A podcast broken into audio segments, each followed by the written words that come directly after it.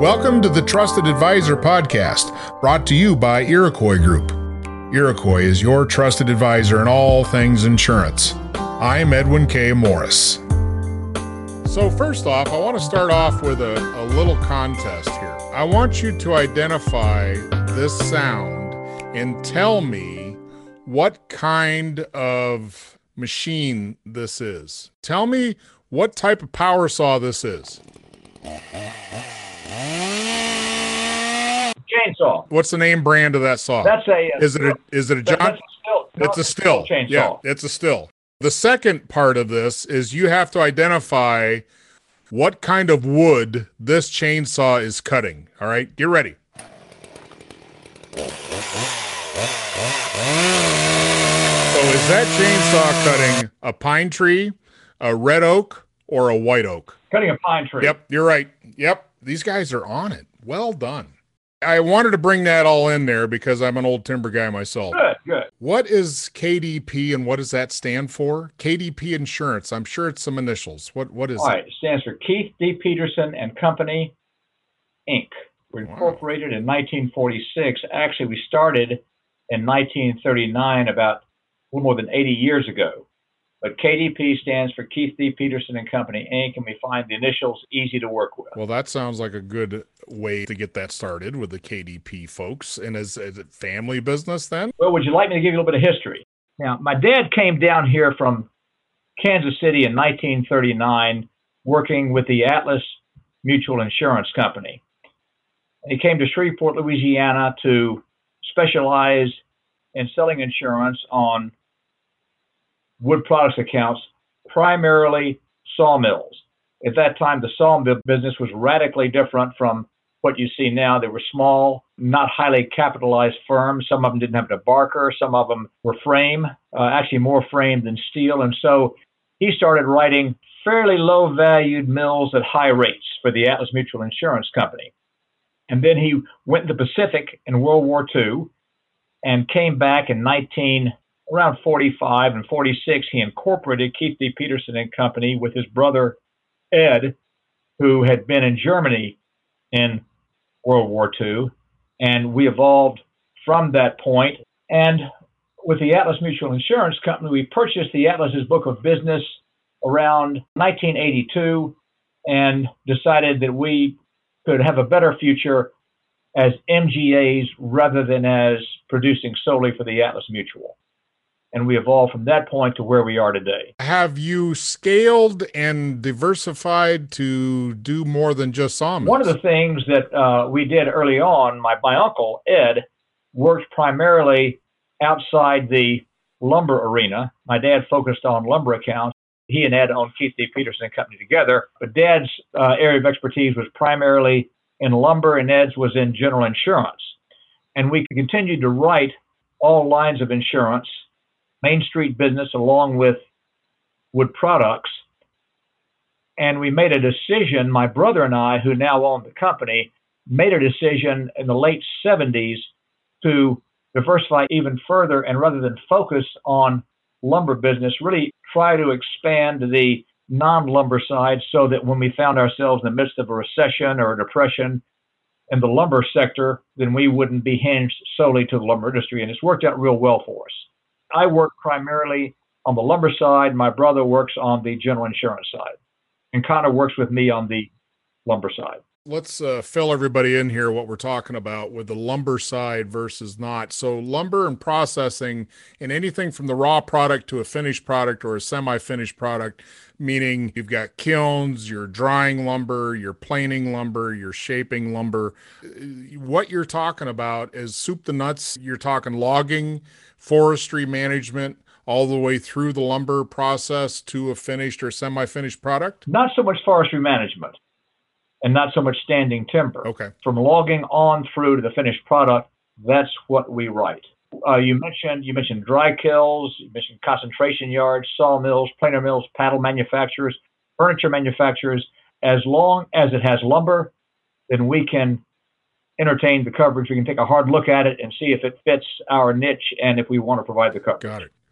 So, how did you expand that business? Did it come pretty organically, or did you have to really knock on some doors? We had to really knock on some doors. And I would tell you that if you looked at our history, one of our weaknesses up until a few years ago was on the marketing side. We had real good luck by word of mouth.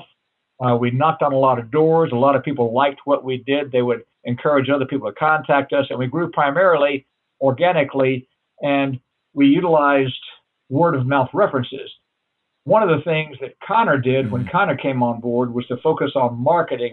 He got his MBA at uh, the Moore School of Business at, at University of South Carolina and specialized in marketing and that. And he's really helped us in that regard. So we're trying to not solely rely on word of mouth, but really get our product out there so that people can be more inclined to call us to show us what we can do for them. To go back to your comment about when you said it, I, I heard you were kind of future proofing yourself by this diversification because lumber is a fickle, fickle thing. Yes, very much. So. When it's hot, it's hot. And when it's not, it's not. And the people that get into the business, when it's hot, they're they're rushing out the doors. They're like, everybody's got a sawmill now. And then it's like when it turns sour, everything's for sale, everything's closed, and there's a few production places that are still plugging away that's got to be an unpredictable business for you. I mean, it, it no, just... it is very much so, and you can say that about furniture yeah. manufacturing. You go in the Tupelo, Mississippi area, and when the furniture market's good, you see a lot of small furniture plants starting up, and then when it's bad, they're shutting down, and uh, you see a lot of old schoolhouses converted to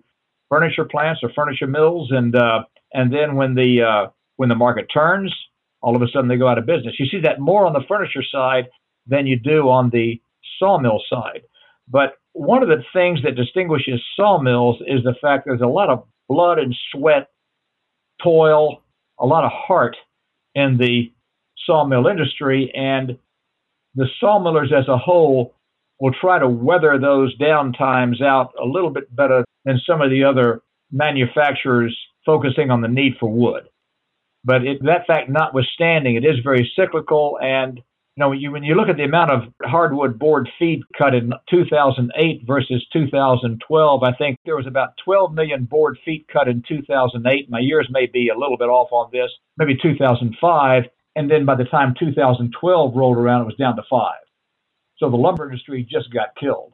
And one of the good things right now is the fact that prices have been way up. The market's real, real good, although prices are starting to turn down just a little bit. But a lot of guys on the lumber side would tell you that uh, that this may be the best year they've ever seen. Was there anyone that was like a sawmill lumber? Anybody from that vein in your family that brought this passion, or did you guys just assimilate where the biggest opportunity was just because of location, geography? It's a bit of both. My father, starting with my father, we've always had a passion, some reason, I can't tell you why. It's not in our blood, but we've uh, we've had a passion for the lumber industry. We like it. We like the like the whine of the whine of that bandsaw when a pine log is, is on the carriage running through the saw. And and you can you can look at a log going through a circle saw or a bandsaw being cut to boards, and it's almost therapeutic seeing that saw cut into the wood and forming into boards, and it goes around in the edger and comes back through the trim saw and ends up as a finished product. And you can sit there and look at that for an hour in a sawmill, and it's just kind of comforting in a way. I, I saw my first sawmill when I was six years old, and I traveled with my father considerably when he looked at all these sawmills, many of which were small groundhog mills, and then as the industry evolved into bigger and more highly capitalized and finer mills, and just kind of grew to like the sound and the smell and the feel of it and uh, found it very, very interesting. And I liked the people in the business. They were very down to earth, solid people and enjoyed working with them. Uh, in the vast majority of cases, if they told you they do something, that that's what they did. And I, I like that part of it very much. My next question is, was where did you find the sweet spot for you and what you're passionate about and what your your father was passionate about where did you find that sweet spot? What's the biggest and what's the smallest for you guys? That's uh, can be a difficult question to answer because the answer I give you now would be different from what it was, say, 20 years ago. I've, I've been in this for over 40 years. Connor's been in it about five, and so in another five years, he'd probably give you a different answer as well. But right now, I would say that we would entertain looking at just about anything. With the market the way it is, the placement on a real high value mill, many of which we write, is more difficult because of reinsurance considerations than was the case, say, four or five years ago. A mill with values up to $10 million is a lot easier to place than a mill in excess of $10 million because the need for reinsurance is less. As far as a sweet spot is concerned, I would tell you that probably anywhere ranging from a minimum of uh, uh, two or three million dollars, and then in terms of sweet spot, up to 20 million.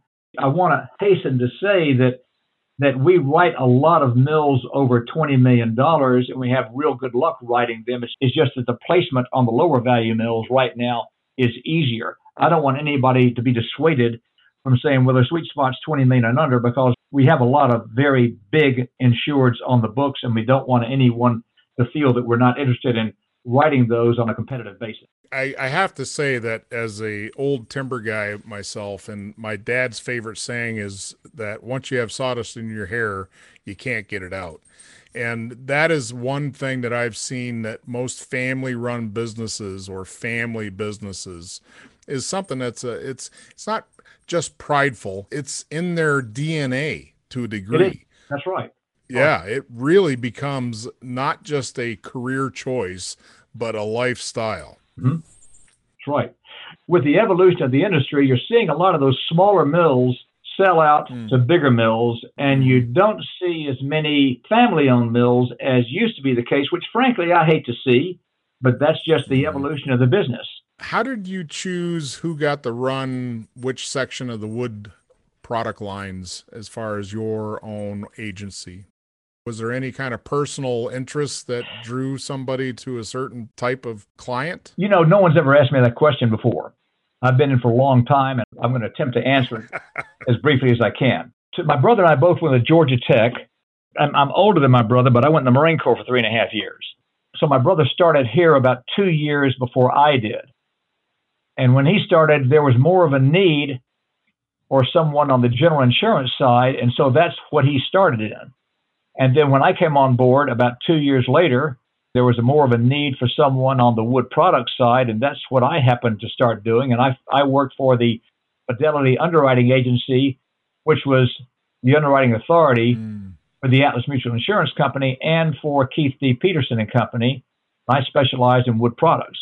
My brother specialized in general insurance, but each of us did get involved with the other mm-hmm. area of insurance. To wrap things up, what would be your best advice for anyone thinking about starting a sawmill? I would say just have your eyes open and realize it's very much a commodity, it's very cyclical. You may be tempted by the high prices right now and feel that you're going to going to make your fortune quickly and then all of a sudden with a market downturn you find that that it didn't turn out the way you wanted it to. I, I would say not be too highly leveraged. Uh, try to have enough capital behind you so that mm so that you can weather the bad times because there will be bad times. A, a good sawmiller always has his eyes open for good equipment on the market, either through auctions or other means, and ends up getting a lot better deals on a carriage, say, than good used carriage than would be the case if he bought one new. And that I think that's real commonplace with anyone making a go of it in the sawmill business. Yeah, starting out on small potatoes as far as buying used equipment is definitely your safest route to go. Exactly. Sure. I think Connor wants to add something to that. One thing I wanted to, I'm going to pipe in here for just a second. Considering what's happened over the past 10 years, I don't think it would be very hard for somebody to get into this just because of the fact that there have been a lot of smaller mills that have shut down. And so, you know, it's possible that somebody's been sitting on a piece of property that mm. has a full sawmill already built on it, and they're just waiting for a buyer. So a lot of their work's probably already been done for them. Well, thank you, gentlemen, for your time today. It's always fun talking about wood and wood processing. I appreciate your time. Well, I tell you, it's what we do. We enjoy doing it, and and you've asked some questions that uh, spurred my thinking process, and I hadn't been asked them before, and I, I, I enjoyed the conversation. Thank you. Thanks for listening to this edition of the Trusted Advisor podcast, brought to you by Iroquois Group. Iroquois, your trusted advisor for all things insurance. And remember, get out of the office and sell. I'm Edwin K. Morris, and I invite you to join me for the next edition of the Trusted Advisor Podcast.